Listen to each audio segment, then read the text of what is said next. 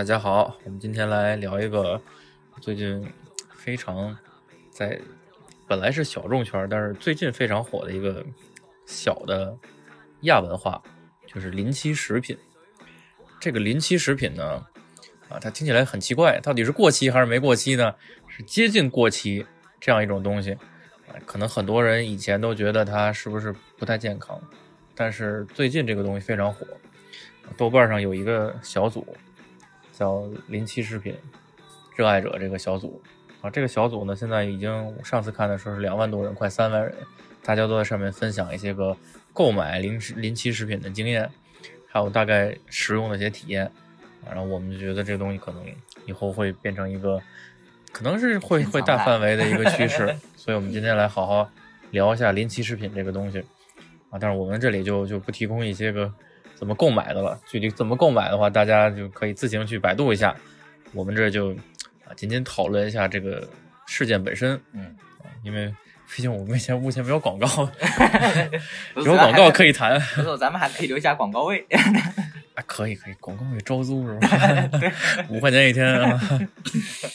啊，我们今天这个介绍一下嘉宾吧，是吧？然后我觉得介绍嘉宾之前，还是先啊跟大家说一声，因为咱们现在还在春节嘛，嗯，提前跟还还就根本不就提前了，就是现在还可以跟大家说一声新年快乐，哎，新年快乐，对，祝家祝大大家牛年大吉，对，啊，我们现在是初四，等您听到这个时候，应该就已经出了十五了，我初五，错了。哦，今天初五了都啊，那肯定是十五以后了。我们提前祝大家这个虎年快乐。咱可是一本正经的在聊天，是牛年吗？今年？哎，这这牛年到时候都过去了。他是提前祝虎年，哎，对对对，拜个早年，拜个早年。对，哎，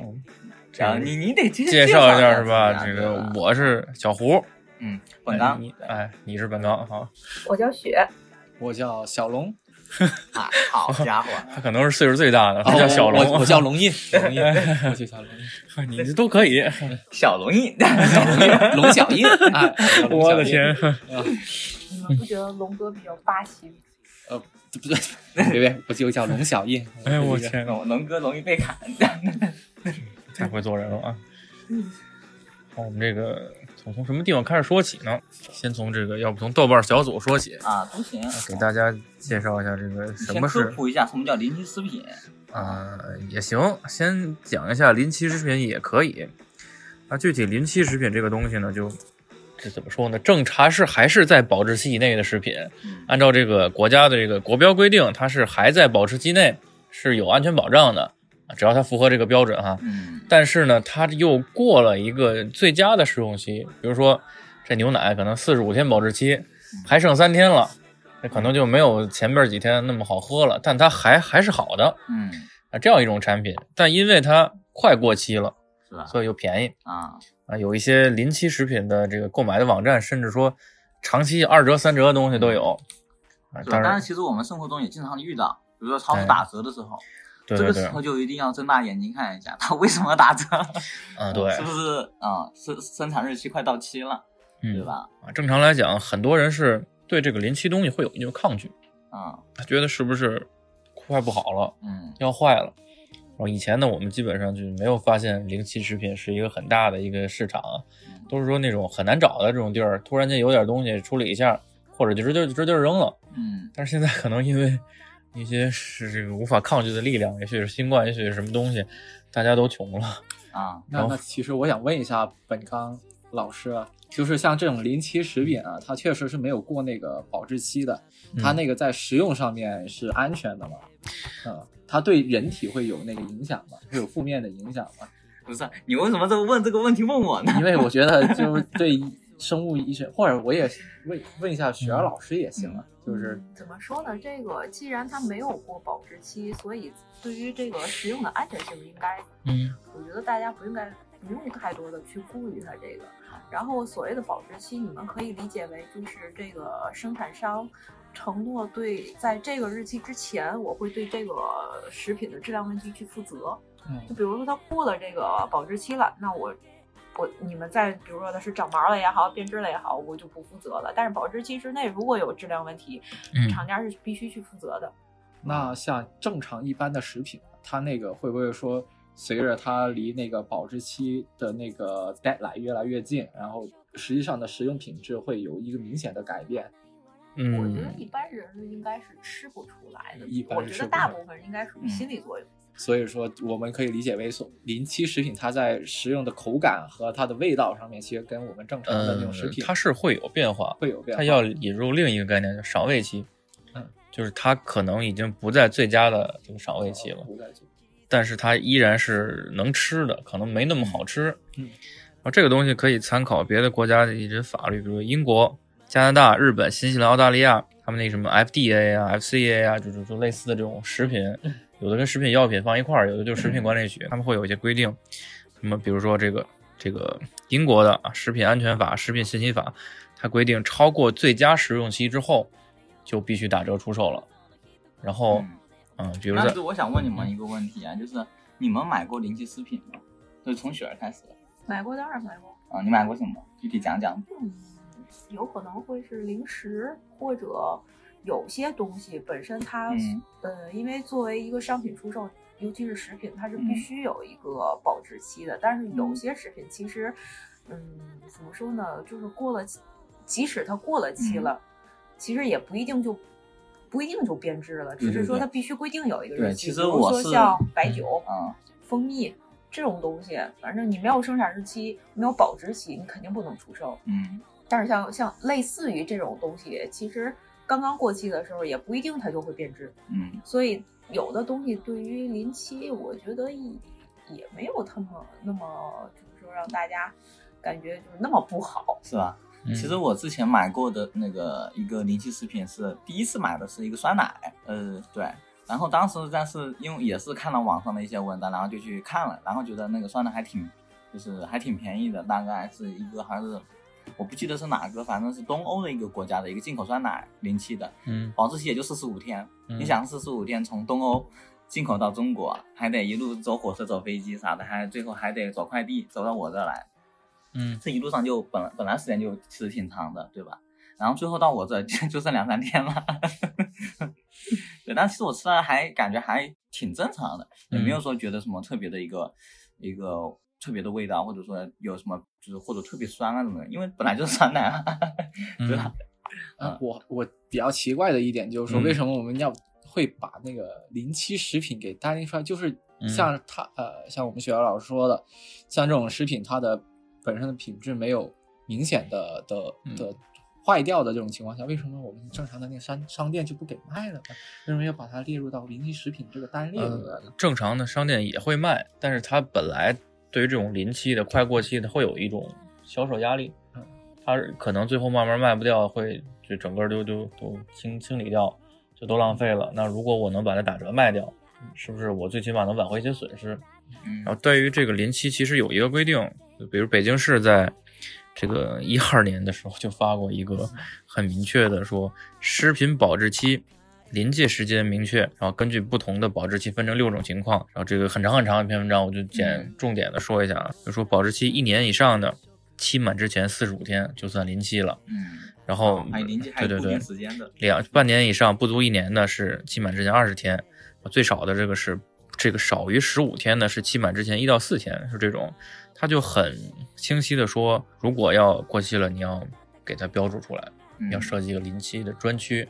当然，可能是执行上会有一些问题。对对，毕竟以前可能一二年的时候，我是发现没有没有知道这个东西，都没有在超市看过。首先是什么呢？我觉得从顾客的心理，我花同样的钱，我买一个刚刚生产出来的和一个买一个呃马上就要过期的，首先我心理接受上就不一样。但是为什要？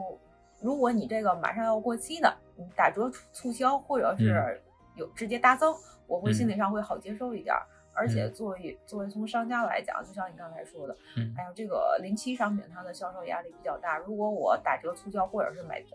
干脆，嗯，做一个搭赠的话，它可能很有可能在过期之前，我能把这个卖出去。嗯，如果不做搭赠、不促销的话，那有可能我就直接放到过期了。其实我觉得在这儿有一个很好很好玩的一个东西，就是，呃，给你讲举个例子啊，就是你们喝茶，嗯。呃，比如说今天晚上泡了一杯茶，你们第二天早上还会喝吗？茶的话不会，就是隔夜茶，就是说大家说的隔夜茶，你们会喝吗？不太会。啊，那小胡，你说一下你为什么不会喝？这是不爱喝茶，那你有什么我也是是吧？你说不是？他就是就可能你平时比如说不嗯是一般的，比如说红茶，可能你不太会爱喝，比如说你喝菊花茶啥的，对吧？其实嗯也很好喝的一杯茶。然后昨特昨天晚上，然后睡前泡的，本来想喝一口的，结果因为太匆忙了，然后早上去睡觉，第二天早上起来你会喝吗？这杯茶？首先我很少泡茶，然后 其次茶嘛，你一般讲究都喝热茶。我头天晚上泡的时候是热的，首先早上就是凉的，它口感就不一样了，是？吧？而且嗯应该作为一个中国人，很多人都被灌输到这个意识，就是不喝隔夜茶，啊隔夜茶对身体不好。嗯，那那你呢，容易？我接受不了不热的茶。不是，那你可以把它加热一下。哦，对，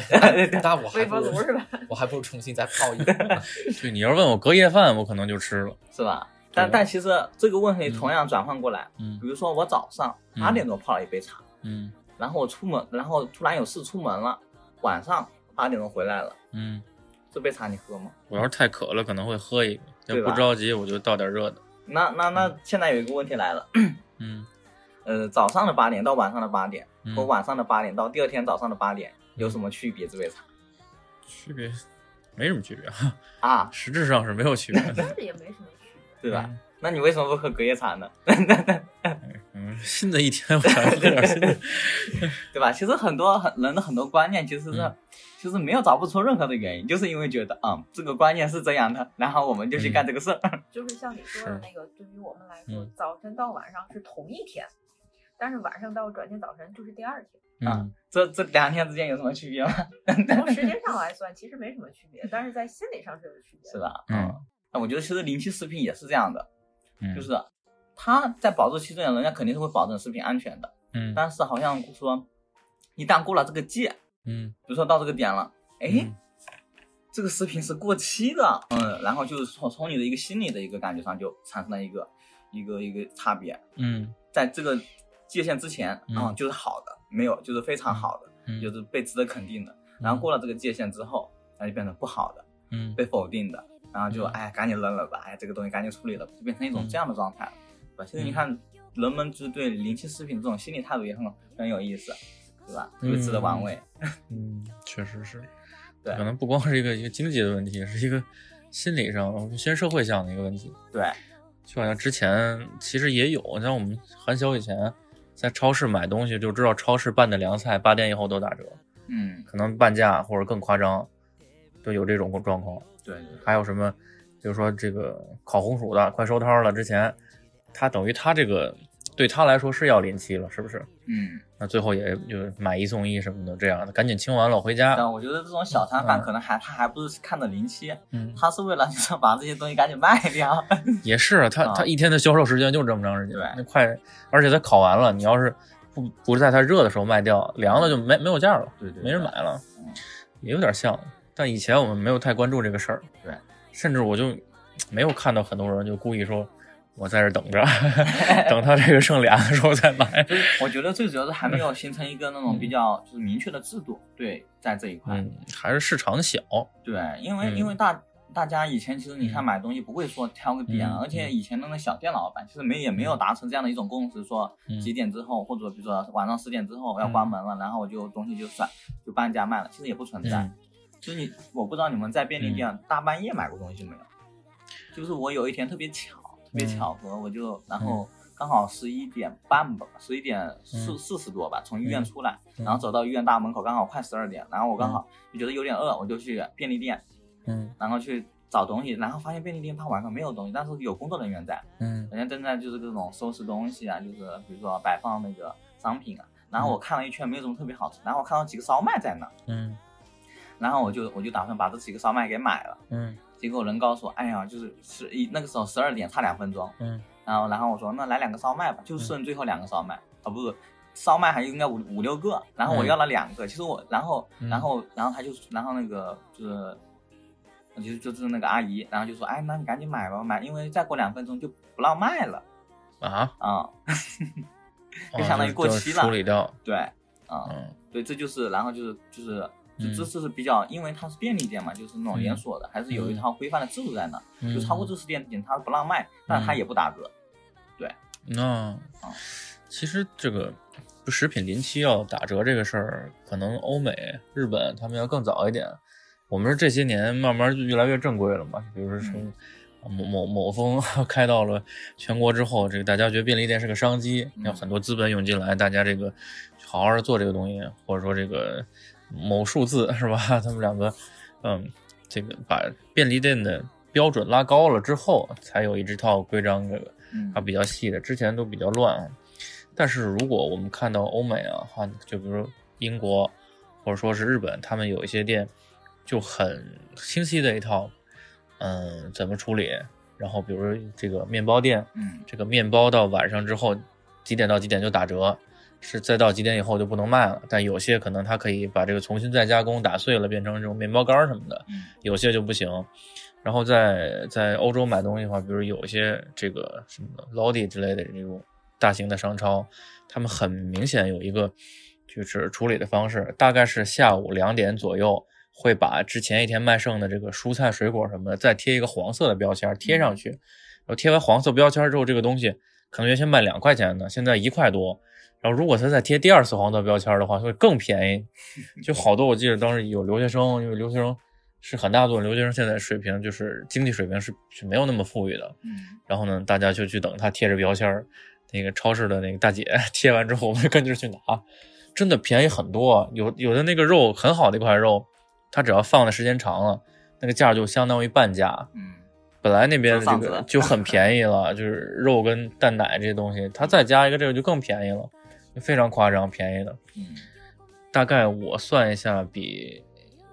北京的物价还要低一半儿，对吧？对，特夸张的那种。但其实这这有一个问题啊，嗯，就是呃，那你比如说你，嗯其实你们现在咱们虽然在这里其实是比较客观地讨论说嗯那个，咱因为咱们有一个前提，嗯这个前提是什么？咱们前提是默认商家嗯是诚信的，是不搞虚的那一套，嗯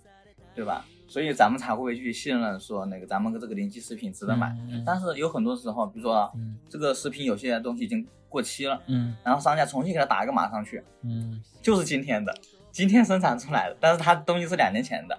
这个时候你们还敢买吗？那这不是一个严肃的违法问题吗？啊，不不，但是你不知道啊，这个时候它其实嗯就是鱼龙混珠的一个状态嘛，对吧？那来，龙毅，你敢买吗？这个时候？我我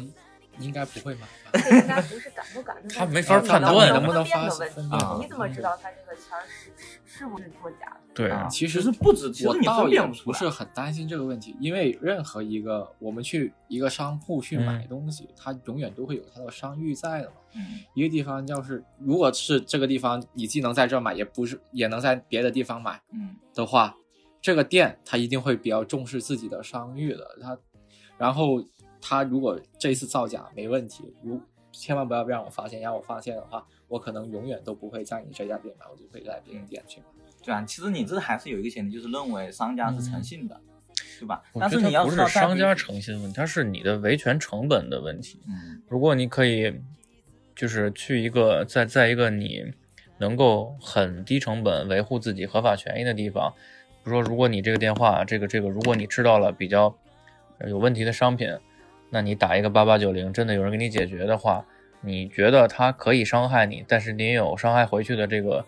这个能力，他就会有一个平衡，他不敢对你做怎么什么，而且他做了，你也可以维护回来。嗯吃坏肚子，那你可以就是获得一一笔啊是不不大不小的赔偿，嗯那你可能就不害怕这个事儿。嗯它是一个法治进程的问题。啊当然这是一嗯一个很重要的方面了。嗯你想啊，临期食品竟然已经贴上临期，它的危害咱们其实没有谈，你知道吗？嗯咱们根本就没有谈临期食品的危害。就是刚才龙毅其实问我说嗯，这个食这个食品是安全不安全的嘛？嗯，然后雪雪儿姐替我回答了，就说是嗯挺安全的，对吧？咱们这些嗯都是刚才就是基于咱们是认为商家是诚信的状态，而且认为嗯食品安全已经达到了一个很高级别的状态。但是这个环境是在当下中国而言，比如说嗯咱们去印度，那你敢你敢买吗？啊，对不对？这个时候就出现很多问题了啊。如果它是临期食品是没问题，如果它是已经过期的伪装成临期的话，它既然都伪装了，那为什么对就已经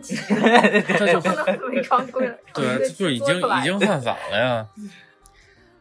而且我我觉得，如果是在我们这种成熟的业态里面，它犯法的成本是比较高的。我觉得你说的那种更多的会出现在不是正规的商超里，而啊是普通的小作坊，比如说菜市场里。啊，这有可能菜市场卖凉菜的对然后你也不知道它这凉菜今天新切的新拌的，还是昨天拌完了，今天加点调料重新拌拌。嗯我觉得你说的这个情况有更多的会出现在这儿这边儿。啊，一般正规的商超，它进货的渠道都是、嗯也都是正规的。哦，甚至于那个小摊贩，我们觉得，嗯、可能觉得觉得小摊贩不起眼儿，但是你知道菜市场里卖炸鸡的，那一天流水也两三千呢。就是其实 人家在这儿如果干个三五年，那那也是有很多老客户啊什么的，嗯他也会比较重视。人家那个油都还说自己一天一换油呢，是吧？你是是实际怎 实际怎么样不知道是吧？但是他得在这儿常干，啊，他要靠这个东西养家，他心疼可能他哪怕不心疼你，他心疼一天两三千的这个流水，他怕自己失掉这个工作。嗯，是吧？就成本违法的成本越来越高了。对，嗯我觉得这是要得感感谢法治中国，对吧？啊嗯其实其实其实刚才其实刚才雪儿也是纠正了我一个观念是什么呢？嗯就是咱们就是嗯就是咱们谈论的零级食品，更多是从正规的超市或者说正规的一些渠道流出来的，嗯对吧？有拥有就是正儿八经的被打上嗯标签的生产日期，嗯然后让这个生产日期被咱们看能够很清晰的看到，嗯然后然后才咱们才去买这个零级食品，所以也在某种程度上其实解解除了和我类似的关于对食品安全的一个忧忧虑和顾虑吧，嗯，对？吧？其实我也觉得这是嗯相当于一个适宜和一个解答的一个作用吧，对吧？嗯啊，其实正规商超里边儿这个食品的这个呃质量，它这个商超本身要比顾客去在比顾客在意的多。它啊进货的时候会审很多的资质，包括质检报告都是一年一审。是吧？呃但是正规的商超，我们一般不会说开辟一个一个专门的橱窗来进行临期食品的售卖。我发现现在嗯临期食品它应该是处于一种越来越专业的，由专门的这种折扣店来出售的。其实也有，就比如有有一家叫伊藤烟花堂，他们每天到晚上大概八点多的时候会把这个食品做打折处理，因为他就有这种传统嘛，就是我今天卖不了的，有些东西不能拖到第二天卖，会会这样。可能国内超市应该也有，就是不太明显吧正。规超市会做，但是它嗯不会，比如说把这些东西专、嗯很少会把这些东西专门摆在一个柜台上。我这个柜台嗯全是那期食品，嗯但是它有可能，比如说打折促销，嗯比如说促销打区很对很很很低的折扣，嗯或者是比如说大赠，我把它捆那个捆在一个正常的商品上，哎然后我结账的时候只结那个正常的商品，这个相当于送你的，嗯会有这种情况，但是很少就是说专门的放在一个柜子里。嗯嗯我们之所以我我嗯的理解，之所以会有临期食品这个定义，其实它一般是在像比较发达的城市才会有。嗯我以前曾经在相对落后的地区啊工作过，在那个地方啊，有小卖部、有商品都是很不容易的一件事情，嗯。根本不会有人在意这个食品它到底临不临期。对，而为什么？说能买着可日可乐就不错了。而为什么在发达地区它会有临期食品的这种分类？是因为如果这个食品嗯。它已经快到它的保质期了嗯，而新的更嗯。有更新的、更优质的，消费者可以利用同相同价格去买到更好的商品的那个商品已经正在路上的时候，嗯原来的那种接近它保质期的产品，它就会慢慢的丧失掉它的竞争力，嗯。而它可能，如果你再不尽快的去把它用一种方式去出售出去的话，嗯它可能它的价值对于消费者正常来说的这种消费者来说，它的那个价值就会慢慢的去消失消消失殆尽了，嗯。所以才会出现临期食品，嗯。这是一种市场竞争，嗯。导致了优质的产品它可以一直站在我们消费者的那个眼球的的的正中心，嗯而慢慢的那种嗯我们接近我们的保质期的那种食品，才会有它的一个全新的一个另辟蹊径的这样的一个舞台去进行处理。嗯啊，好像说提供了一个全新的发展也那个绝。我我理解绝对不是因为这个食品它嗯已经临期了，所以它便宜，而是因为它的这个产品在这个价格区间里边儿嗯已经有更好的产品嗯站在了 C 位，就是它已经占优势了。它已经不占优势了。生产嗯生产总是过剩的，但消费是不足的。对，其实我觉得这个龙毅的这个观点特别好。嗯对，就是说在在嗯同样的就是价位上面，嗯你这个竞品已经就是在竞争中已经相当于就是嗯相当于一个失败的一个状态，对吧？然后就是你淘汰了，嗯然后你只有然后然后因为它最迫切的一个问题就是时间的问题，你要跟时间赛跑，对吧？食品嘛，你要和时间赛跑，嗯你在有限的时间内必须把自己出售出去。也是需求的问题，就是有这部分临期食品本来没有人买，但现在有人买了，是在本来有的客户群体中又强行分出来一个，就是这些东西已经很贵了，我们要找一些更便宜的人，就更便宜的，就是这些更便宜的商品供给那些个更想要便宜的东西的人。他在正常的这个商品竞争中是不容易有优势的，但如果他便宜一半儿，就有了。对，就是当它的时间优势消失之后，嗯可以凸显它它的价格优势。嗯，就是商家一定会想方设法挖掘更多的需求出来。嗯，原先没有人专门做这个事儿，是因为我们还不够穷，现原来是在可以了，所以就有了这个。原原来可能是工业化程度还不够高，各种商品还不够那个，就是一一代比一代优秀，对吧？但是现在说明，嗯，嗯咱们的发展非常迅速，然后这种生产力也是足够的，嗯满足了人们的日常需求之后，还有富裕，这些富裕的时候就可以给那些还没有就是达到生活更富裕的程度那些人。应该应该说是嗯现在我们的生产力已经达到了一种能够让我们嗯消费者在同样价格水平的情况下，可以随时享受到最新鲜的产品，嗯而同时我们嗯又可以有一个市场，对于那些不太新鲜的产品，又有一个新的市场可以嗯让它在那边进行销售和竞争。其实这是对我们嗯食品、我们资源的一种高效的利用嗯体现。二次匹配，啊对吧？是产品这个丰富度，是首先呢是在比如北上广核心区，我们都不用冰箱了，你只要订个什么菜，半个小时内送到，或者说就你一切能够买到的东西吧，你想要很快的拿到，更最新鲜的是可以达到的，这是向好的一方面去增加它的丰富度。但是你像这一方面，就可能有有的地方，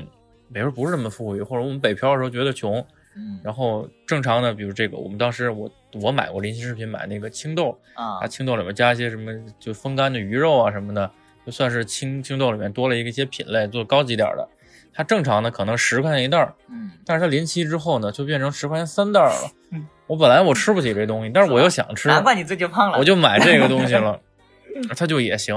嗯就穷的跟富裕的都能享受到更好的服务，对这也是一个这个消费分级。嗯啊，在在用经济学的术语来说，临期食品就是一个非常典型的价格歧视的一个策略。什么意思呢？价格歧视就是让嗯尽量多的消费者能够用它最能够接受的最高的价格去购买到这个产品，而不是一个产品它新鲜的情况下，它的价格比较高，就满足了我们理解为的 A 类的客户，他们也本身就愿意去花很高的价格去买这个产品。当然，随着它那个没有新来的更新鲜的竞争品的那个竞争力的时候，然后我们的生产家或者说我们的经销商把它下降成为一种，就把它定义为一种临期食品，下调了它的价格。嗯而原来的我们所理解的 B 类客户，他可能以以原来的价格他不会买的，而这时候它的价格我是可以接受的。如果你还是原来这个价格，我根本都不会买你采购你这个商品，但是现在这个价格我是愿意买的，嗯然后就让这个产品能够流进 B 类嗯客客户的的那个呃呃那个那个餐餐桌上，嗯，然后甚至如果再慢慢的细分，再慢慢的细分，它可能甚至还会针对 C 类客户、D 类客户，这是嗯。就是一种价格歧视。而原来 B 类客户，他原来可能说我的价格，我我我的收入，我的呃我的偏好，我不会以那么高的价格去买你这产品，既然你降价了，我愿意买。然后我也得到了我的好处，其实这也是一种双赢，就一种嗯。典型的价格歧视的策略。嗯嗯，其实这个道理是说得通，可实际上很奇怪，是是呃，这个是怎么回事呢？实际上买临期食品的这些个消费者，我感觉并不是这个广义上的这个穷人。就比如说我们这个总理不是讲有六亿消这个赚了不到一千元的这个人口，然后是是这样，可是。我感觉我周围买的些是收入还可以的这些人，但他是觉得就想买这个。我我说讲的那个，其实我觉得嗯龙颖刚才没有说错，你说的也没有错，就是因为龙影没有说穷人这一回事儿，他他他提的是 B 类，B 类他并没有说去不不不是只是他在这一方面的消费上，嗯它的需求和他的欲望没有嗯 A 类的那么强烈并不说他穷。对，而且而且我觉得 临期食品更多的是针对哪一类的呢？是针对具有能够掌握信息差的那一类人，嗯，是能够了解到信息差，了解到就是临期食品这个嗯。东西的人，对，他才能达到。反而是那种比如说刚才你说的那一类穷人的话，嗯其实他们是没有这个信息渠道的，因因为缺乏这个信息渠道，他们也抓不到这个这个点，嗯也无法判断和拿到真正的就是真正的就是那个货货美价廉的这种嗯物品。其实我觉得这就是嗯刚才你说的这两个概念。它有意思，对对，有的嗯。时候可能确实是嗯。穷人想买，他有可能他他都不知道去哪儿买对他不知道包，括像有的就是呃做食品的公司，他有可能会把那个临期的食品，我我就不在市面上买了，我可以以很嗯。有可能会以很低的价格，或者是直接呃不收钱，然后发给员工。但是这个有呃，但是这个这这个渠道呢，只有内部员工能享受到，像外人有的时候他们根本就接触不到。嗯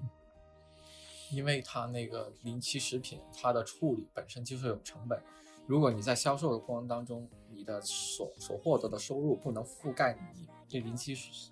食品它的仓储、物流、零售等等的一一系列的销售成本的话，它可能还不如内部处理呢。嗯，这这其实嗯我觉得就就说到了那个咱们那个就是美国上世纪的那个经济危机，嗯倒牛奶，奶龙倒牛奶，对吧？嗯往锅里倒牛奶，不要了，我甚至也不卖出去，也不送了，然后就对吧？就就变成了经济膨胀的一个问题了。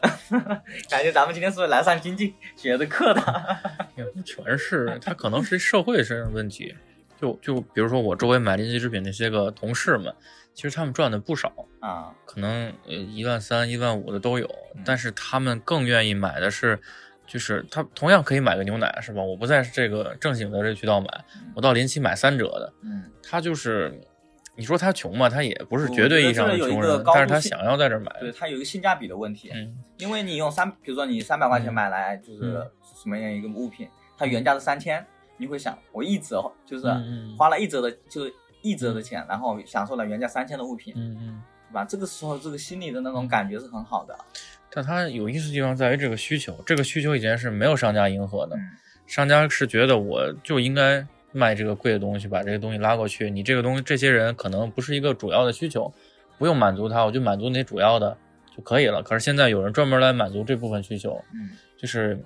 还有有一次我买了一个一百二十块钱的一个一个这个怎么说呢？这叫卫衣。嗯然后呢，我有后来这个同事在网在拼多多上找了一二十二十块钱的，一毛一样。嗯就是他一个月赚可能一万六吧，然后他就会花钱买这些特便宜东西。他买 T 恤都直接是一百块钱买一打，嗯全是那个十多块钱这种。啊，那不是，我就想问一下你一个问题啊，嗯，你看到他穿的二十块钱的卫衣，跟你一百二的，你什么感受？没什么没有什么区别是不是很受伤啊？感觉？啊，就是嗯就是原单跟尾货的区别嘛。但有有什么区别呢？你穿在身上是一样的。对。啊，然后这些人变得越来越多，啊是是真的说我们每一个普通人、每一个消费者变穷了吗？没变穷，可是还是就想要买便宜的东西。这个我们在消费的时候会把自己归到穷人那一类里面啊。就以前是懒人经济，你怎么样 O to O 把这个东西送到家，现在就是穷人经济，让你怎么让你这个东西显得更便宜，让你怎么我觉得这个完全不是便宜的事，而是因为嗯他二十块钱看到一百二十块钱的价值的时候，他就觉得自己赚了。这个心理是真的赌徒心理，我觉得有点可以换一个角度去想这个事情啊，啊，嗯就是首先临期商品它之所以会比原来普通的食品它更便宜，是因为它没有更新鲜的产品的竞争力大，它的竞争力在快速的消逝，嗯所以它会降低它的价格。而原来的他们正不会去正价买这些商品的消费者，他们打个比方，如果他们只愿意买花十块钱买饼干的，原来只能买到新鲜的不带奶酪的饼干，嗯现在呢，我可以花十块钱买到不那么新鲜，但是没有变质却带奶酪的饼干，它是多了一种选择。而他在这个时候，他选择临期商品，他是一就是多了一一个一个选项吧。嗯或者再再换个角度，就是说，他本身对这种新鲜程度，他没有那么高的敏感度，而这时候有新有比较贵的新鲜的和比较便宜的不新鲜的，他愿意接受这个不新鲜的，他就多了一个可以用更低价格买不那么新鲜、嗯功能不那么完备的食品。啊，我我的理解是这样的。这里面是不是缺乏一个比较？比如说，呃，同样一箱牛奶，它在它保质期很好的时候，它卖的快，还是说它在保质期很好的时候，可能一个月只能卖一百箱，但是它到了啊这个快临期的时候，突然间销量暴涨，一个月能卖两百箱，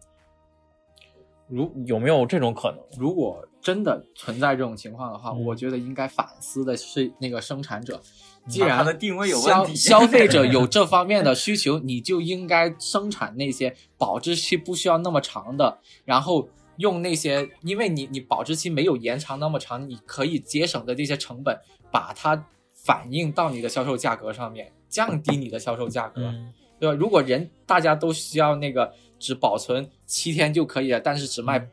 六七块钱的特仑苏，那你就应该生产这种特仑苏。而正是因为现在市场上可能是有特仑苏能保什么有一百八十天是吗？我我记不得了，大概是这个级别。然后卖卖十块钱一包的特仑苏，那正是因为发现哎消费者主要的消费人群是这一方面，然后他才会生产这一方面的产品。嗯，嗯啊，这里的可能是消费者对于价格的敏感程度要比质量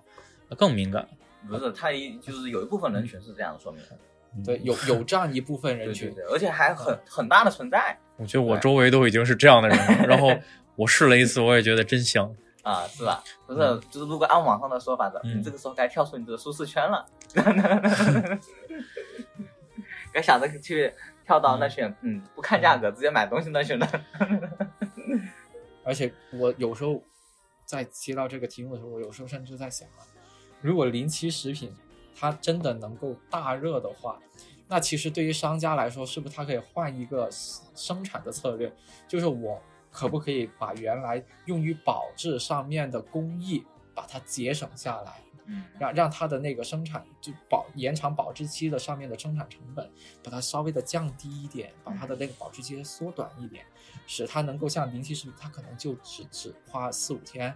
这这只能在市面上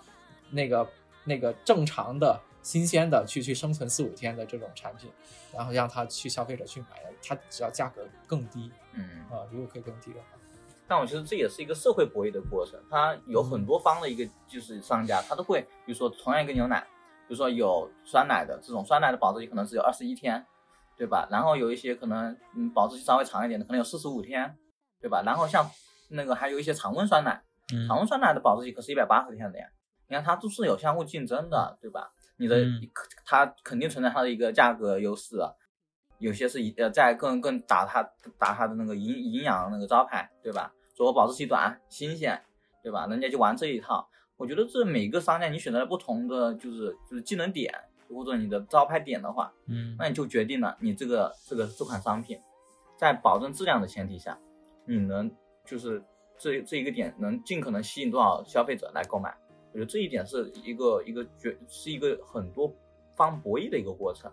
最终决定下来这个商品的最终销量是多少。因为毕竟过了保质期，就相当于赌博呀。你过了保质期，你就没有办法再那个再再销售了，对吧？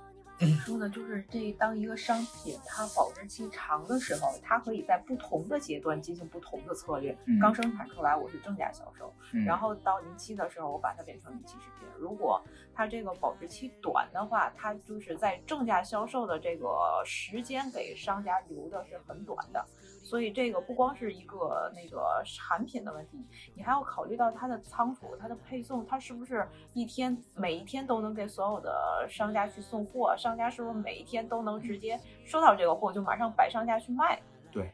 就像我刚才我我之前买的酸奶一样的，起码它有四十五天，它能从国外运进来，对吧？你要是只有七天，你是不可能的。你七天的保有质期的话，的商品你嗯觉得啊，我就是上保质期短，然后那我就按临期临期，我就把它设置成那个时时间短的，我就按临期食品卖。但是你要考虑一个问题，这个东西它生产出来要从生产商交到经销商的手里，嗯经销商有可能是一级，有可能是二级，但有可能中间还得转转一遍，然后到最终的那个商家，他有可能会直，有可能直接放到他商家各个连锁超市里，有可能他会放到那个商家的总仓，然后仓库里再有商家去给他自己的各个门店去铺货，这都需要一个时间。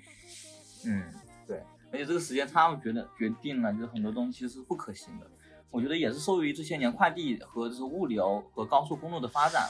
就是很多东西变得就是就是即刻可达了，对吧？就是就是就是比如说像像就是各大城市之间，基本上都是嗯就是就是基本上隔天能达吧，对吧？但是你要像比如说你要是很远的话，就嗯像小小小城那个小县城，嗯，那你可能你的就是物流在这个路上的时间，可能就不是一天两天，可能三天五天甚至都有可能了。嗯这，种可能性它就变成了一种不可控的因素了，对吧？我倒是觉得主要它能火起来，不是因为保质期的问题，对对对是因为价格的问题。如果它价格能够便宜的话，可能嗯保质期不是一个主要问题。就比如说你保质期还是这么长，但你你 能把价格砍掉一半儿，那对矛盾就还是在于是你对对对价格。对，就是比如说你嗯把这个东西弄的时间很、嗯呃保质期很短的话，有可能你就需要做到每天都去给所有的超市去铺货。嗯这个是这个，虽然你也许你这个工艺上的成本降低了，但是你物流上的成本会增加。嗯，一般来讲，时效性越强的商品，它这个物流成本就越高。就是最高的是苹果，它一定要 空运。如果不空运的话，它晚在上市一两天，它整个产品的周期就少可能好几个点，因为苹果可能一年要更新一代或者两代嘛，它就要运到全国各地，又要这个组装配送什么的。像苹果在运送的时候，连盒子都不套，嗯，全都是裸着，就这样直接空运走，然后到了当地再就这个在这个 DCA、CDC 的时候再把这个这个盒子呀、什么电源线乱七八糟配送，然后那样就是像这种这个时效性的是最强的，嗯其他的比如说什么水泥沙的这种无所谓，就就很很好办了。单位价格越高，它对时效性越强，就是它不完全是一个说哇价格打下来呀，或者说是保质期升上去的一个问题。像你说的这个苹果嗯应该还算嗯波动不是特别大的，波动最大的，比如说像鸡蛋，它是每天都有价格的，嗯所以你像这种东西，你你你打着促销，有可能你促销的那一批它的进价嗯本身就高，你再促销也是亏损。嗯，嗯而且我觉得鸡蛋好像是比较典型的，就是非常容易到临临期，而且它到临期还真就坏。他可不跟你讲什么道理，说是有保质期，他可没有一个硬性的保质期吧？这个像鸡蛋的话，嗯，像鸡蛋的话，一般也是也是怎么说呢？像散鸡蛋有可能它不会有那么明显的那个保质期，嗯但是商家会自己掌握，他也会掌握这批鸡蛋我什么时候进的货，然后嗯多长时间可能会就变成临期了。对，但是像一般像外边儿现在，尤其过年有很多那种礼盒装的，嗯它也是有保质期的。是吗？所以礼盒装的那种，它上面比如说你保质期四十五天，它到快到日期了，那也是临期商品。啊、嗯其实我觉得鸡蛋还就是可能是这些临期食品当中比较难控制的。像一般像工业就制成品的，我觉得还还好，比如说像你像啊饼干啊、面包啊这种的，我觉得完全没有问题。鸡蛋有有你可以加防腐剂，也可以去提延长保质期，对吧？可以，就是你看有的鸡蛋上面有一行打相对的数字，啊，它可能是经过一些辐照，就是它它是个核辐射照一下啊，它是是合理的，是健康的。比如很多鸡爪子照一下，这个照完之后，它这个剂量很小，啊是能保证它在一段时间内，嗯呃，有一个稳定的保质期，不是说完全要靠经验判断，嗯有一定的这个规律性。啊，嗯，但但是鸡蛋它尾尾巴太长了，是吧？就是 你拿到家之后，你可能不是当场吃啊，对吧？你要有的时候放一个月，那你这一个月跟前面加起来，这就如果全都是靠经验来来掌握的话，它伸缩性特别长，嗯你可能有的是好的，有的是坏的，就很难判断。嗯，这说这一窝鸡蛋，你到手里边，到盒子里边也不一样。哎，那那其实你看，就是说完鸡蛋，你看嗯就是就是大，我觉得大的临期食品方向，你看就是比如说现在其实也很多人开始说开开始谈起什么，像我们周围嗯身边也会出出现越来越多说，哎，你看咱们就哪个什么什么一个平台，嗯会提供一专门的一些临期食品的一个购买啊，嗯可能很多人会去尝试去看一看，嗯而且会会觉得还是挺不错的一个选择，嗯对吧？你说这里面是不是会存在一些什么社会现象，或者说也反映了一些社什么社会问题，就是就是穷了。说明疫情也是切切实实影响了我们。啊其，实确实临期食品最大的优势就是价格。嗯，嗯如果不打价格优势的话，临期食品它的市场竞争确实不强。但我觉得其实临期食品也从侧面上反映了，起码咱们的工业能力还是很强的，对吧？你看能够制造足够多的这些产品，而且临期食品这个这个东西的出现，它不是孤立的出现的，它是跟很多东西一块儿出现的。嗯就比如说，呃大概也就是疫情这一年，有很多这个直播卖货，它的卖点也是便宜的。对对对，还有有些微信群带货，我知道有些什么海澜之家啊这种牌子都有这种微信群带货，然后里面真的会便宜很多。嗯像这个里面除了，嗯、像这个这个这个临期食品这种叫我爱临期食品这个小组，还有其他的小组也很火，嗯平价替代小组、平民美食家小组，还有抠门男性联合会，还有一叫不要买消费主义逆行者，就这样的组特别多。咱们在对抗资本家的道路好像是越走越远。对对对，一批一批的，就突然间涌现了很多。以前可能也有，但是没有现在那么多。甚至还有什么速食食品爱好者，嗯就是大家都都买那种调料包，做饭都省下来了，就这样。这个它不是一个孤立的现象，嗯它是这个是时代的一个映射。啊我们之前繁荣的时候见过好多好东西，但到了现在穷了之后还想要，啊，又觉得贵，嗯就自己想想各种方法，这都是我们这个每一个小组都是这些个想尽办法的人嗯去自己选择的解决方案，有的是买临期的，有的是买平价替代，嗯，都是方法。对吧？嗯其实我觉得这后后面其实也真正反映了很多关于个人的，就是对品质生活的一种渴望，但却又受限于那个钱包的这种嗯。匮乏，对吧？就就只能想各种办法了。而且还有一种情况，你们想没想过，就是本身某一个商品它在正价的时候，嗯。也许以咱们通俗的观点觉得这东西卖这个价格太贵不值，嗯。我觉得这个价格买这个，我觉得它不值这个价格，所以等它嗯。临期的时候它打折了，嗯，我觉得可能这个价格我还能接受。嗯，哎，哎，我觉得有一个很典型的事情，就是我妈嗯原来小时候给我买衣服，年前是不买的，你知道吗？啊，年前的衣服就是它的溢价太高，对对对，然后等她过完年。就是也不就是，然后开始买冬装。你你说过完年都春都春节了，还买啥冬装啊？对，确它就是实是这种情况，对吧？很多，过完而且年之后，它的嗯价格跳水会很大，啊，对，因为在那个没有淘宝的时代，现在也是快到年快到年根儿的时候，什么东西都涨价了。蔬菜好像听说有一个说法，说这个倒腾蔬菜的这这个菜贩子，哦，一年最赚钱的就是这一个月，一个月能赚回好几个月的。不光是菜，好像很多行业都是靠这一一年，对都这都是靠年根儿这这这 个月。你看就成了一种社会现象了，就是嗯一整挣一整年钱，就一个月花。嗯，再看我们天津这个地儿有点神奇。我今天中午吃饭的时候去那个三姑肉饼，打算去吃点肉饼，啊，然后我发现门口贴一张这个告示，嗯，二月一号到二月二十八号放假，三月一号开工。哇，我整个人都懵了，还有这样任性的商家吗？有，我那天也遇到了。我嗯那天是路过，就是在有一个，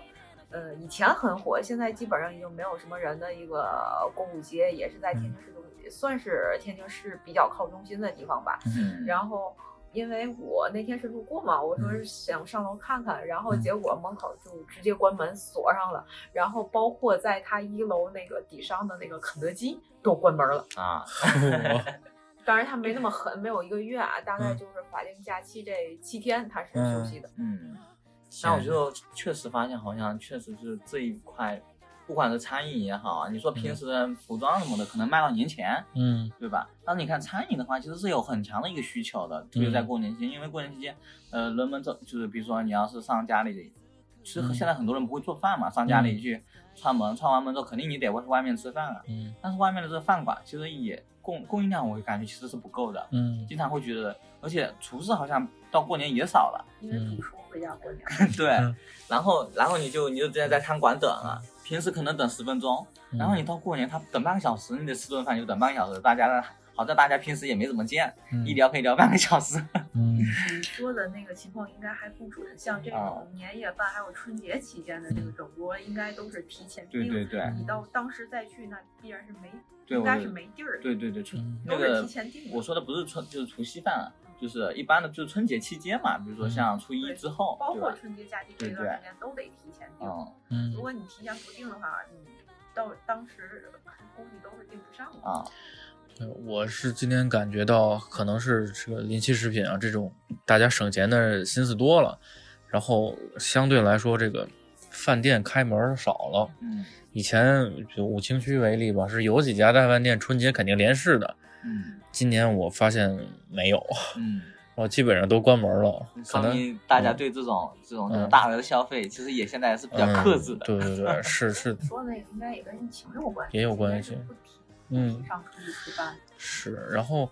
像以前还是有几家比较特色的饭店，觉得还可以，大家去吃个饭。然后今年呢，我去了这个，我那个大概初三的时候，跟同学出去溜一溜，但是没事儿就闲逛嘛，把五清区就拿走，脚量了一遍，我发现有这么几家开门，一家炸串儿开门，嗯两块钱一根炸串儿那种有人买，然后有一家板面还还在还在开门，然后其他的就是不过春节的这个维族同胞，他们开的那个兰州拉面店也还开门是吧啊，？其他的基本就都不开了。嗯，肯德基都是到晚上九点，然后我们进去的时候人家不不营业了，就是也比较少见这种现象因为。人家也要过年嘛，包嗯括像商超也是三十、初一、初二他们会早下班儿，啊，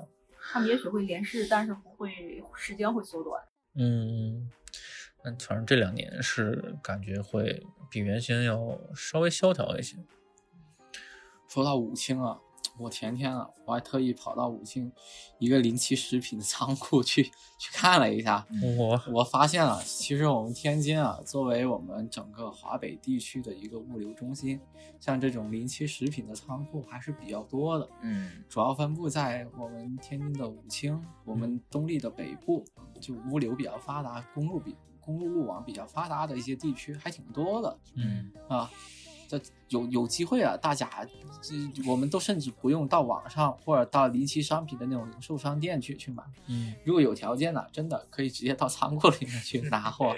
咱们现场这提货可以吗？啊，应该是可以的。嗯像你说的那种，我觉得我还咱们还需要考虑一个问题，就是这嗯个。就是对于你买完的这个临期食品的这个消耗程度，比如嗯。说你家里就一两口人，你买完嗯。临期食品，你有可能也吃不完。但如果家里人口很多的话，有可能也很快就把这些消化掉了。嗯。就比如说同样的东西，它有的时候临期它采采取的不是打折，它也许呃同样的价格它多给你，比对如十块原来十块钱买一件儿，现在十块钱买三件但如果你家里只有一口人，你觉得我会吃不了；嗯。如果你家里有一家子好几口也许我今天晚上就能把它全消耗掉。嗯，而且这个临期食品还有一个很很有意思的地方，就是它很多是很高级的食品，就比如说在北京能搜到的三家临期食品店，他们卖的都是进口的临期食品，嗯。就比如说很好那种巧克力，啊也是，比如截取是德芙吧，是吧？它这个原先是可能八九块钱一块儿，现在给你两三块儿是这种，然后它便宜，但是又要，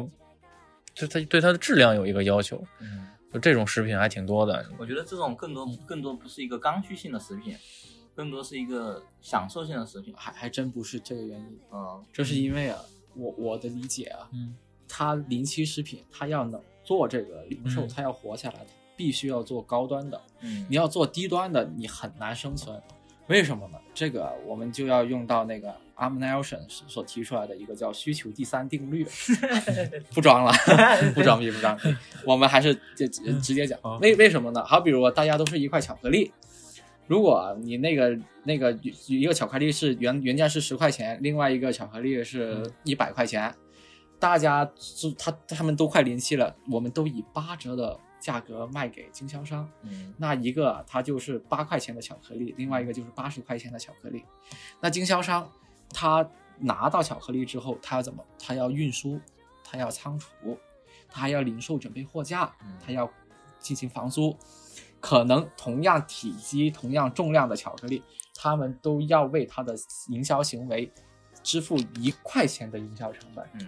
那我卖那个十块钱原价十块钱进货价八块钱的的巧克力，它现在的成本已经达到了九块钱了，嗯那它的利润空间就只有一块钱了。嗯而原来一百块钱的那也是一小块的巧克力，它原来八十块钱的，现在呢它的总的成本是八十一块钱，它还有十九块钱的成本，因为两个体积、重量，嗯储存方向，嗯对，这也是我们所谓的好商品运远方。就如果你一个商品你在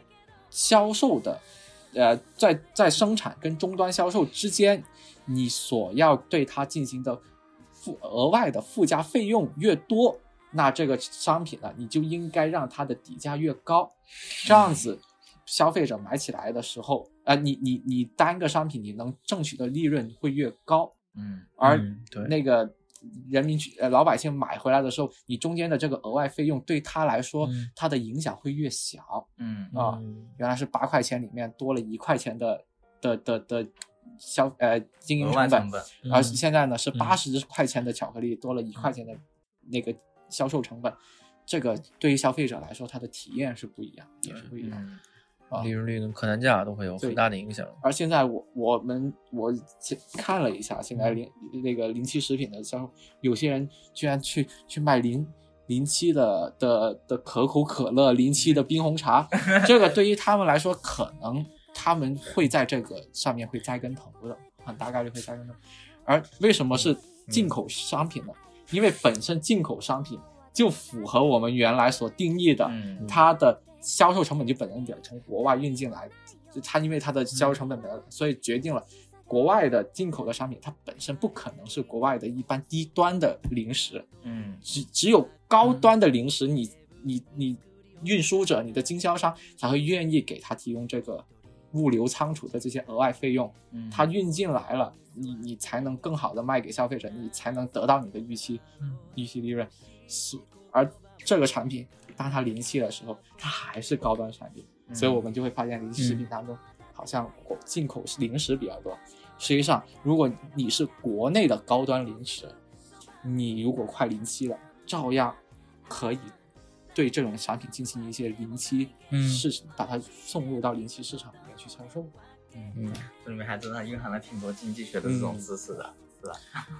而且还有一个从心理上，就就像你刚才说的，嗯，临期可乐，嗯，打折能打多少？三块三块钱三块钱嗯一瓶的可乐，打折能能打打多少？一块五，一般人喝可乐的时候，嗯我觉得这一两块钱我不值当的，我还我为嘛买个可乐我都要买个便宜的？但是如果是高端的零食的话，他有可能会接受程度更高。是嗯，对，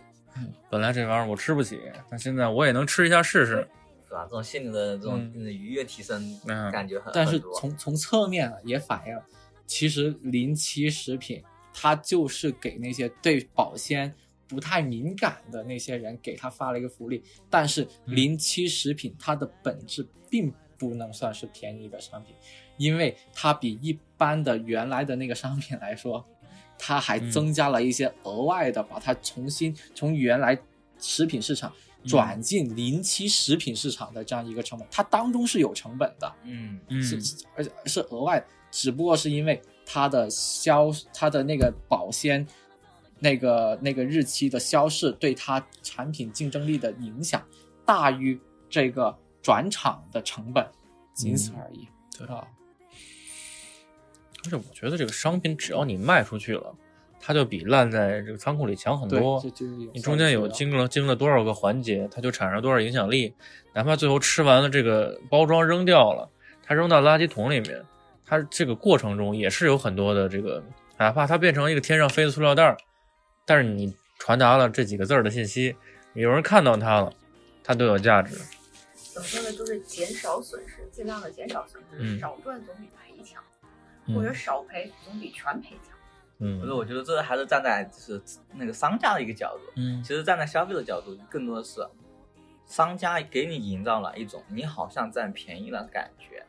但实际上其实其实你用就是比如说，如果你不嗯。不去享受进口的这些零食，你可以享受更好的国内生产的，对吧？可能可能就是可能品牌价值没有那么高，但可能实实际的性价比可能比它更高的一些国内生产的一些商品，对吧？但是因为商家给你讲了一个故事，这个故事是，你看我这个商品多么多么高端，从什么什么意大利进口的，从某某某某区什么什么采用的什么真 什么什么至真工艺，是吧？然后给你讲了一套完整的故事，然后然后哎，我们原来卖三百，但是 现在我们快零七了，给你打个折，好吧，八十块钱卖给你，但人家还赚二十，对吧？然后讲完这个一套故事，告诉你哦，然后你看，听完这个故事，其实这不就相当于变相的智商税了，对吧？但是因为大家都很很乐意听这种故事，你知道吗？对吧？这种故事听完了之后，觉得哎呀，你看我又占便宜了，你看刚买的是吧？进口的多好多好。然后但是其实同样的价钱，如果你采用就是可能更平价的不讲这些故事的商品，可能是想想可以享受同样品质，然后而且价钱可能会更低。但是因为它没有这套故事的包装，就像龙宇刚才说的成本的问题，因为它避免了这些成本，对吧？其实你的性价比可能会相对来更高，也不一定。当然，每个人都需要一些故事去营造自己的生活嘛，嗯，对吧？嗯，它也不全是这种比较高端的产品，也有一些个就是单位重量来说不是那么那么有优势，比如这个一千克比人家一千克能卖一百，你一千克卖十块钱，嗯正常来讲它不在这个临期食品这个能赚钱那一部分，可是它也有啊，但是这个就不是说它要放到一个专门的这个商店里卖了，就可能在超市里面。嗯，它是日清的这种东西啊，这个也也是有的，然后它真的会 便宜很多，哪怕可乐或者说经常在临期食品打折里看到的那个呃维 C 维他柠檬茶，不，但我觉得其实有一个很典型的，就是嗯我们经常看到什么是一个南非的一个什么一个爆牌的一个可，就是可也是可口可乐下面一个身上印的豹子的那个，它不是是好像是八块钱一瓶吧，还是多少钱一瓶？我不太记得了。嗯但是它是明显超过价格的，但是咱们平时一瓶可乐就是才两三块钱，嗯对不对？那你说，因为贴了这个标之后，它价格为什么就能翻好几倍呢？然后嗯商家就顺着这个这个这种临期食品的这个这个套路，然后贴上临期食品，然后再卖给你们。然后虽然可能他不卖八块，但是他依旧卖四块，对吧？但是他你说，他还不不是比原来可乐更贵吗？对不对？嗯因为你享受的成本依旧是，就是你就是更多的还是可乐，对吧？你并不是说去去拿那个盒子去收藏这个可乐瓶，所以我觉得这也就是和我跟跟刚才我之前说的，就是我觉得是应该是属于同样的一种套路。对当然，这种故事模式每每个商家讲的不一样啊，就是对，可能就让你其实我觉得，因为在辨别生活中各种各样的就是商家的小套路里面，是嗯辨别不出来，或者说你没有那么多的一个戒备心去总是去理解的东西。但是我们回头看这些事情的时候，我就就觉得真的他就在讲一个一个故事，关于一个这样一个美好的一个故事。然后你拥有了它，你就会变得更美好，会匹配上你现在拥有的生活，对不对？它除了这个也有些实际的，就比如说啊冻的生鲜类，对对对，嗯当然不能一概而论。牛肉，牛肉这东西冻的时间越长嗯，它越便宜，啊同时口感下下降的也越厉害。但如果你就是一个健身的一个健身专家、健身爱好者，你又没有很多的钱，你吃这块牛肉，你能带来同样的营养，对吧？它虽然是冻的，但是它依然还是牛肉，它提供的蛋白质是一样的，只是口感不好。那你这个时候你会怎么选呢？你是不是有也觉得这个就还可以？呃，主要是看口袋里的钱。不好吃是不好吃呗，说到最后，它最大的优势还是经济价值的优势。嗯，还是便宜。对咱们今天感觉上就上了一个经济学的课，你知道吗？啊，对对对，然后同时呢，啊因为我们为了这个选题想了查了很多资料，一些选择临期食品的小经验可以分享给大家啊，比如说这个劝大家不要买生鲜类的，或者说肉蛋奶一类的临期食品。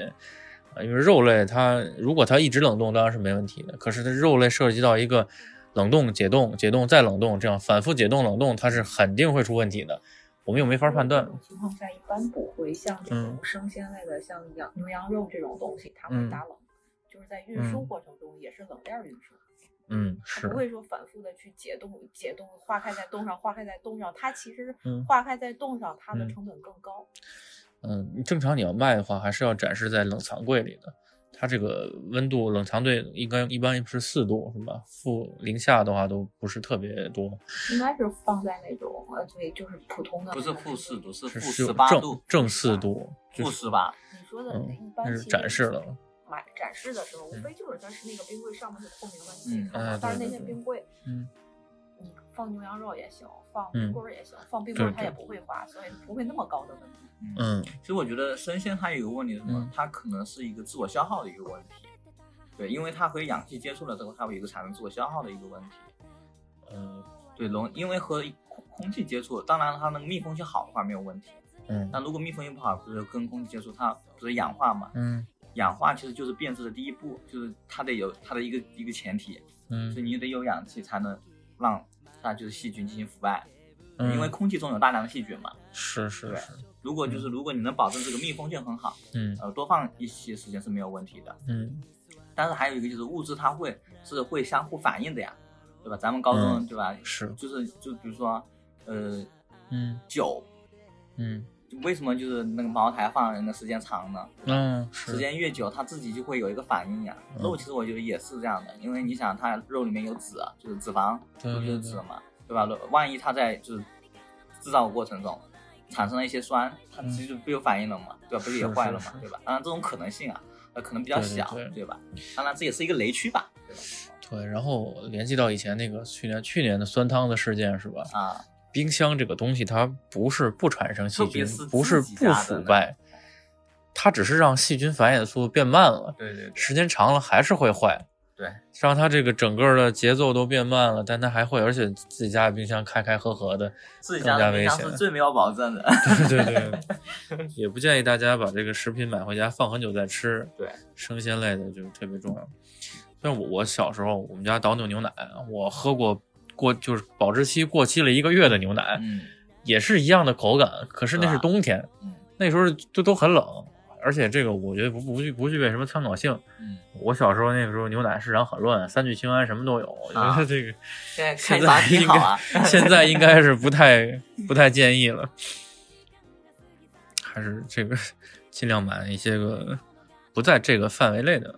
这种商，品。我觉得和嗯更多的是要符合自己的需求吧。嗯嗯对吧？就是如果你你总想去，就是想要引让自己在生活在那种嗯被故事充满的一种状态下，哎、嗯这个可以，你的生活会变得很美好，对吧？嗯如果就是可能你不太喜欢这一套故事，就讲究务实，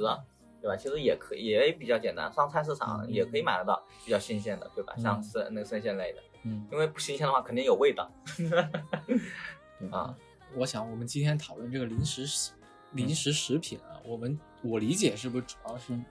针对于那种零食零食啊那种比较比较高端的，然后我们在在我们那种专门的那种零食商店里面买的一些产品。嗯，其实对于这个，我有两两个想法第一个就是现在我们都说这个零食食品啊是一个千亿级的市场，很火。但是其实我对它的整一个市场的的那个还是比较克制的，嗯，因为为什么呢？嗯就是去年啊，众所周知的原因，全球的经济都不太不太好，不太繁荣。那会不会是当年的很多的那种生产高端零食的那种厂商，他们如果直接去出售他们的产品，他们嗯卖卖的销量不是特别好，所以产生了比原来往年更多的零食食品的供应。嗯，啊对，因为去年卖不出去了，啊所以留着今年而卖。而且如果今年出于他们可能是调整他们的生产计划，或者也出于我们的经济慢慢的复苏，会不会说在未来的那个一个很长一段时间里面，临时商品的临时食品商品的供应会慢慢的减少？而如果这时候我们还去进去加盟，还不断的去冲进，盲目的去冲进这个市场嗯来说的话，对而是而如果是尤其是那种需求者，他慢慢的也随着经济的恢复，对嗯它的那个价格越来越不敏感，对新鲜程度要求越来越高的话，那会不会说这个市场嗯它没有我们想象中那么大？嗯，对对，会不会？对，我觉得咱们嗯今天讨论更多在什么一个角度呢？更多是在于消费者的一个角度。嗯对，那是商家的事情，我觉得可能咱们也不是特别专业啊。还还还有第二个呢，就是嗯像这种价格稍微低一些、质量比较好，但是对其他的质对于质量好呃不应该是味道好的。但是它价格不太高的那种商品，尤其其他的我们都可以放弃，包括它保鲜可以放弃，甚至有些地方包装我可以放弃，别的地方都可以放弃的情况下，我们是不是在这个地方是存在着一种新的一种生产者的竞争战场？嗯，嗯，其实像近几年，我们中国在很多别的除了食品领域以外，别的领域都慢慢的在往这个这个都在开拓原来我们消费水平不那么高，现在慢慢高了之后的新出现的一些市场，像我们的嗯化妆产品，我觉得最成功的像我们花西子，嗯对吧？对原来我们高端市女孩场撕开一条都路，都都只愿意买买，要么就买国外的，嗯啊，起码都得杨树林儿。现在花西子来了之后，杨树林儿就好像不太受欢迎了吧？哦，这个我不太懂，可能雪儿坦白的说，我没用过花西子，因为我一开抖音，然后刷一会儿我就能刷到花西嗯子，刷一会儿我就能刷到花西子。我觉得好尬我。会觉得，我会觉得这个花西子的钱都花在做广告上了。嗯而这这一块儿，其实我我也在想，因为啊，像像我和小胡老师的的母校啊，是我们全中国 在食品生呃食品专业里边是是科技特别比较就就是特别强的一个一个学校，天津科技大学啊。我们我而且我也跟我们那个食品专业和生物工程。那个学院的老师也有保持那个接触，他们其实每年都在研究一些，慢慢的去往随着我们人民群众的消费水平不断的提高之后，上向上探的那个食品市场，嗯去探索新型的一种食品产商品嗯以前出过什么螺旋藻挂面，啊对，但是后来销量很惨淡。啊，对，还有什么高端的方便面，我、嗯我那个可能大家不知道，那个干拌面，干拌面是我科嗯天津科技大学的啊，的是吧？产产品尝试是伟大的啊，还有什？么呃能量能量早早高，但我相信嗯这商商家肯定会会慢慢的往这个方向。需求有的时候这个研发就是先于需求的嘛。对，预计有一个，所以我觉得特别好，嗯。就是刚才龙毅提供了一点思路给咱们，你知道吗？咱们人民生活水平日嗯。蒸蒸日上，啊，会有更多更好的那个嗯。对对这种需求的渴望。就如果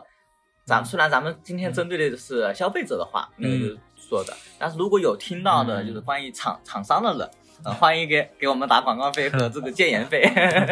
还还有第第三个就是，其实我们长期以来，像我们很多时候说我们产业嗯扶贫啊，扶贫扶贫，嗯在我们一些西部欠发达地区，它最重要的产品就是农特产品。嗯但是嗯农特产品它长期以来就处于一个叫做有特色没产量、有产品没产业这样一个困局。嗯像我们现在，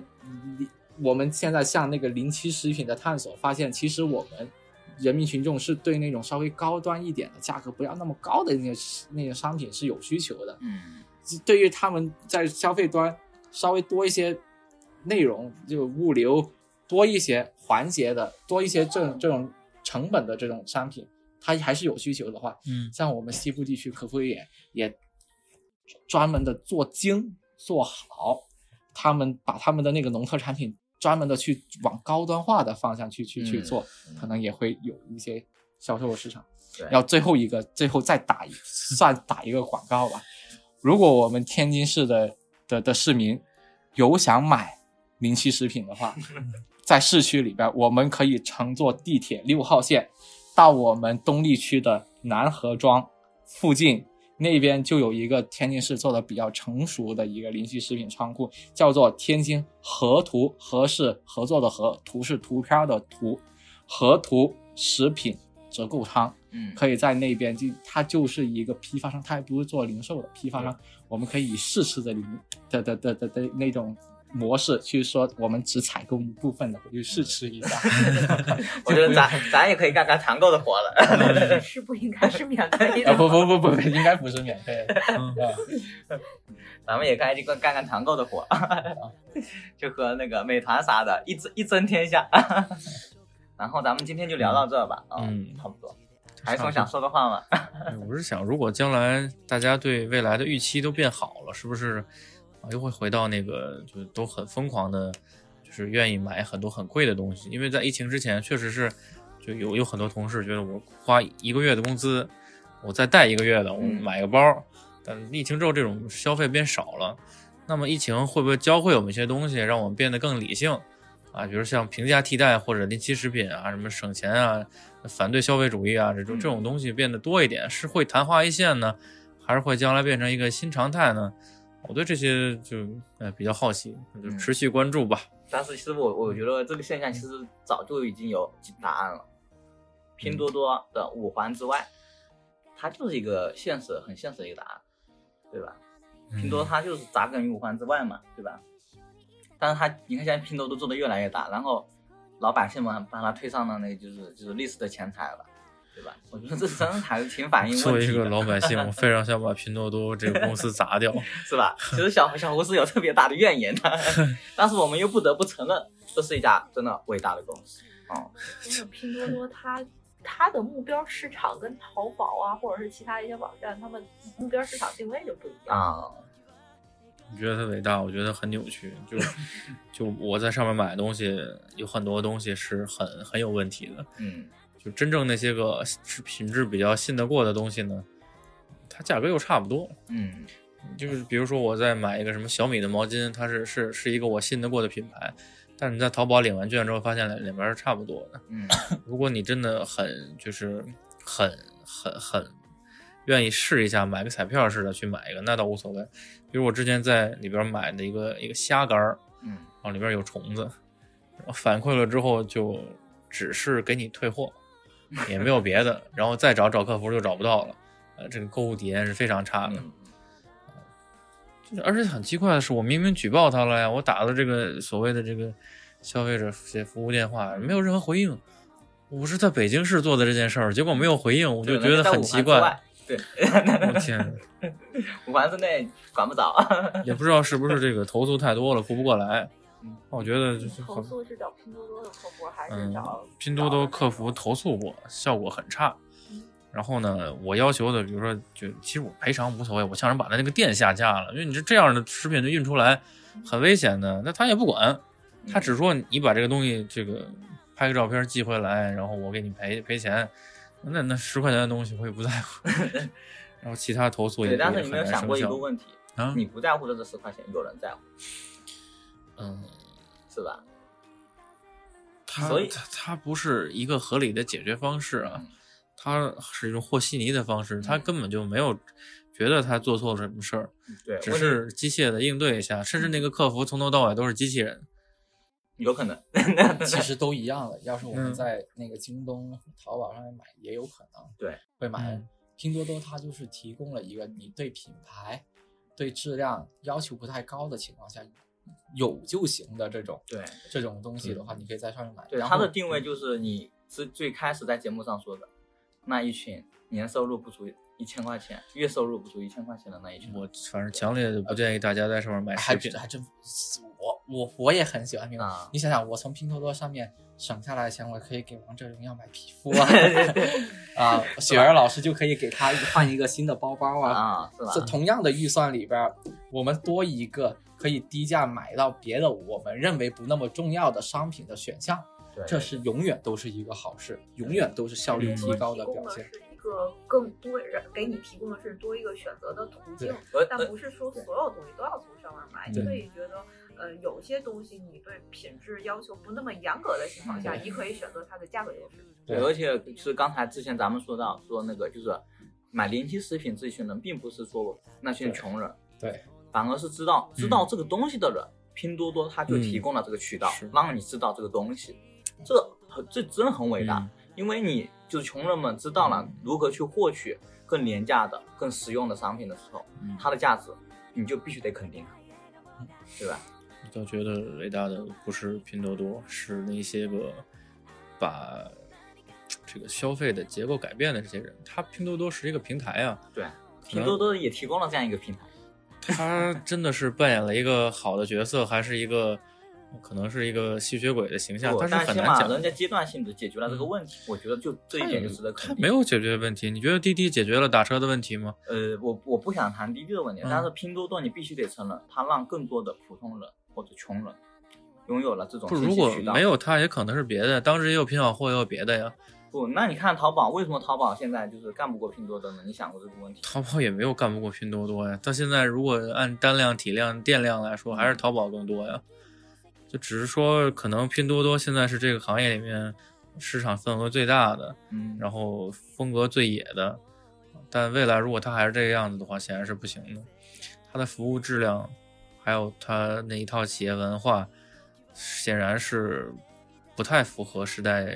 这个时代的趋向我我的想法恰恰相反，正是因为他的这种它符这合人民的种情况需求。所所以他没有那么对他的服务质量要求没有那么高，所以他才节省这一块的成本。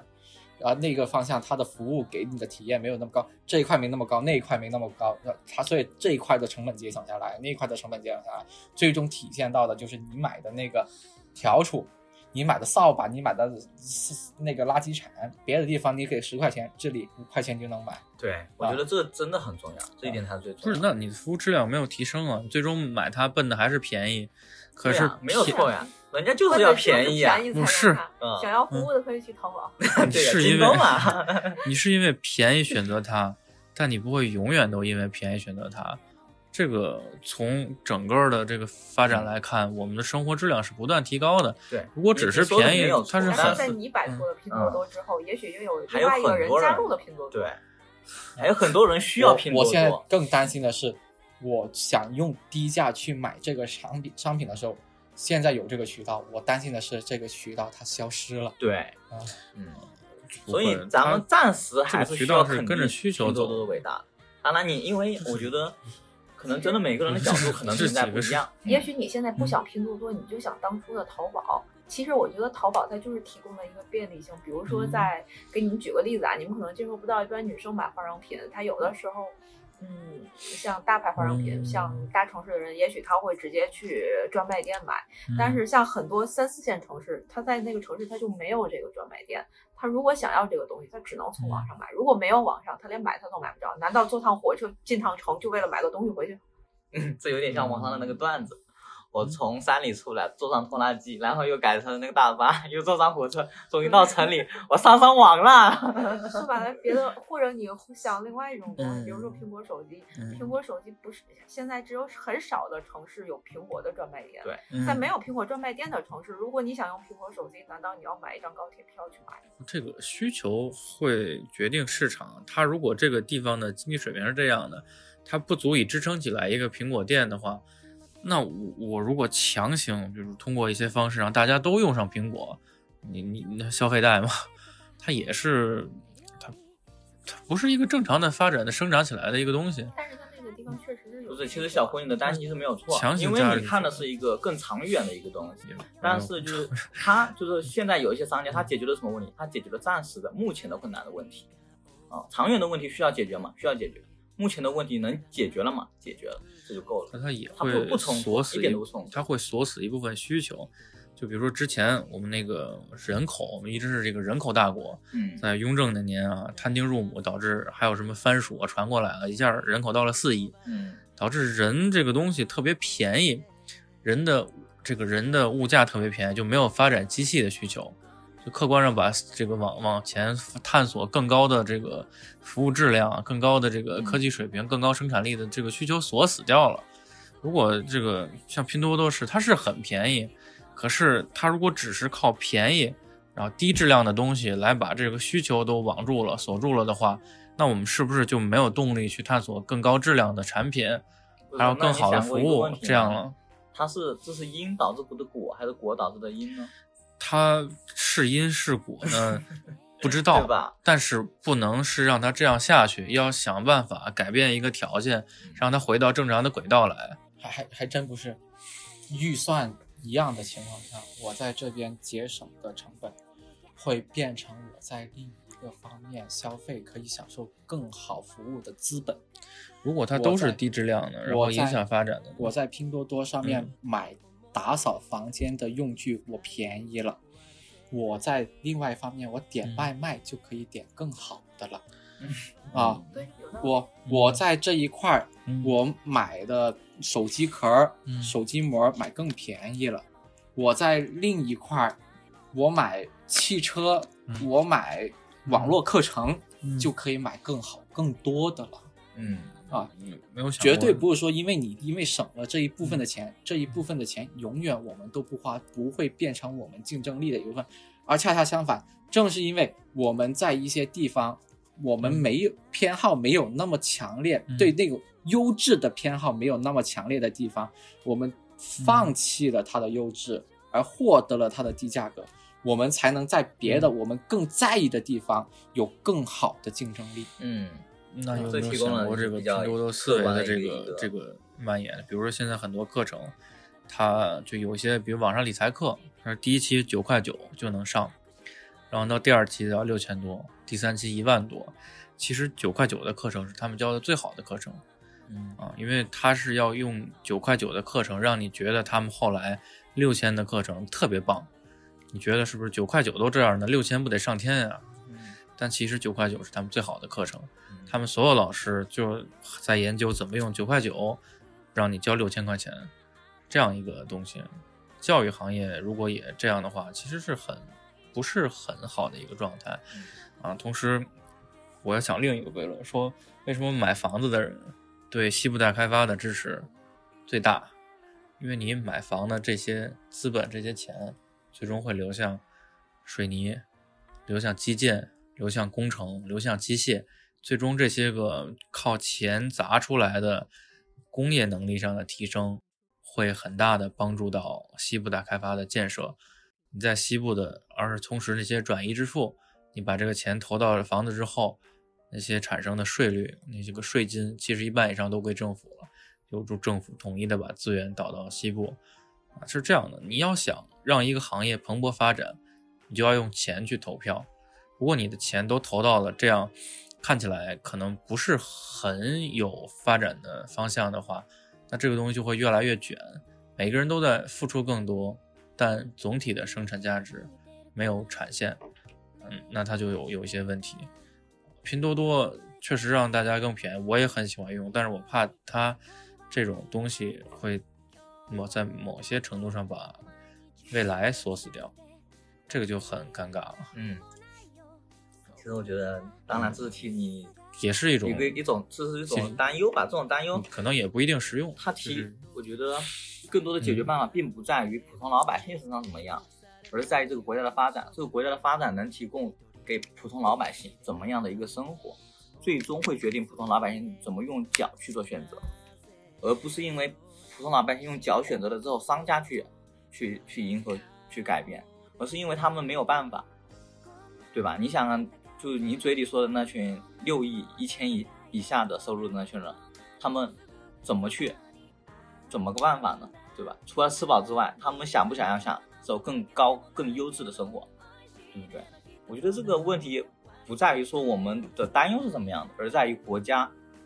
和我们的人民最终能达到一种怎样的富裕程度，最终让我们选择怎么样的一个商品。我觉得这个逻辑链是可能和你的嗯是有一些，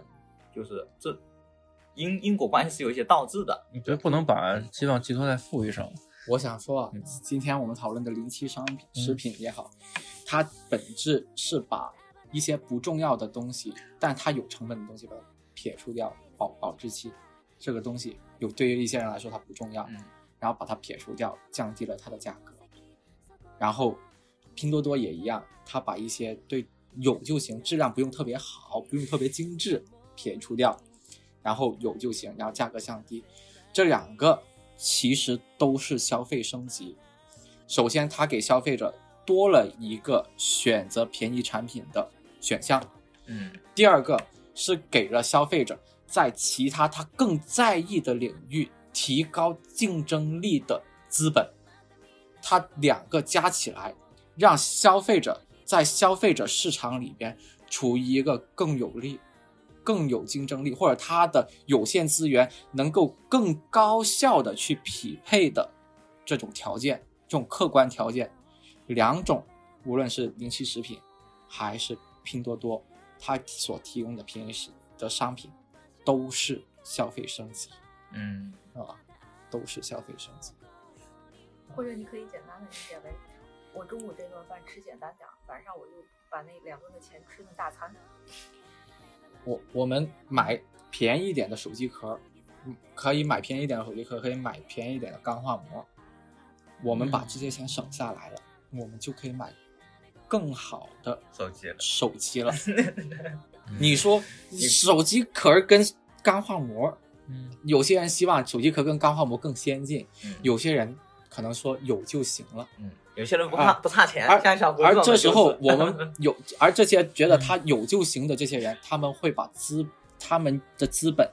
转移到他们认为更重要的手机上面。嗯，你说这个到底对手机来说是更让它更内卷了，还是让它有了更多的销路，有了更好的资本积累，有了更好的销呃产品升级的资本了？对，这里就产生几个角度了。对手机生产商是怎么样一个影响？对钢化膜生产商是怎么样影响？那钢化膜会生产商会不会想我要生产更劣质的钢化膜？不可能的，对吧？因为你有生产更劣质的生那个钢化膜的话，你立马就被淘汰了。然后手机壳和那个钢化膜的厂商是一样的，对不对？嗯，这其实其实产生了一个分化而已基，本对吧上是？不同需求层次的定位。对道理有这个可能，但是实际来讲，产这个钱流向哪些生产部门，最终产生的价值不一样的。你比如说流向互联网，它不会有任何的创新，它只是在如何用大数据杀熟上面做一些个技术探索，然后它这个出来的技术这个结果，比如也也不是很好。我们公司为例吧，我们公司一年来最最出名的专利有一个居然是外观专利，然后呢，它还还内部获奖了。其他可能大公司基本上都这样，我们都不做三个月以上的这个规划，因为做不了，呃，变化太快。嗯，就这种这种情况呢，而且手机，那但是文化产业也是一个很重要的产业嘛，回回回来，嗯我们花钱花更少的钱去买手机壳跟钢化膜，把更更多的钱去买手机，反映的是什么？反映的这个是反映的是市场上面的偏好，是对手机的升级需求、升级期望是大于手机壳和钢化膜。这因为正是有更更便宜的手机壳跟钢化膜，才能让更多的社会资本可以流到手机的生产当中去，而我，嗯嗯，我们的一些呃互联网公司的杀熟，它本质上是一种叫做价格歧视，它让那种对价格不太敏感的人多花钱，才能让那种对价格敏感的人少花钱。最终才能让它这个互联网企业的总收入达到最大。达到最大化。啊，嗯杀熟是为了扶清嗯，啊。当然，如果你你你你就是很敏感，我我我这么熟，你还这么对待我，去你的携程，对吧？好的，咱们什么都没有说啊。然后咱们今天受限于时间，咱们就那个嗯差不多到这。好其实我觉得金讲真的挺好的，对吧？从一开始零七到咱们的拼多多讨论，再到社会现象的一个分析，真的层次分明，逻辑清晰，真的不禁为我们的龙龙龙教授哎 点个赞。哎小龙，啊龙教授，龙教授。我一直在往往往很奇怪的方向拉，他居然都能拉回来，这个非常厉害。对，然后最后祝大家新年愉快，新年愉快，虎年大吉虎年大吉，虎年大吉。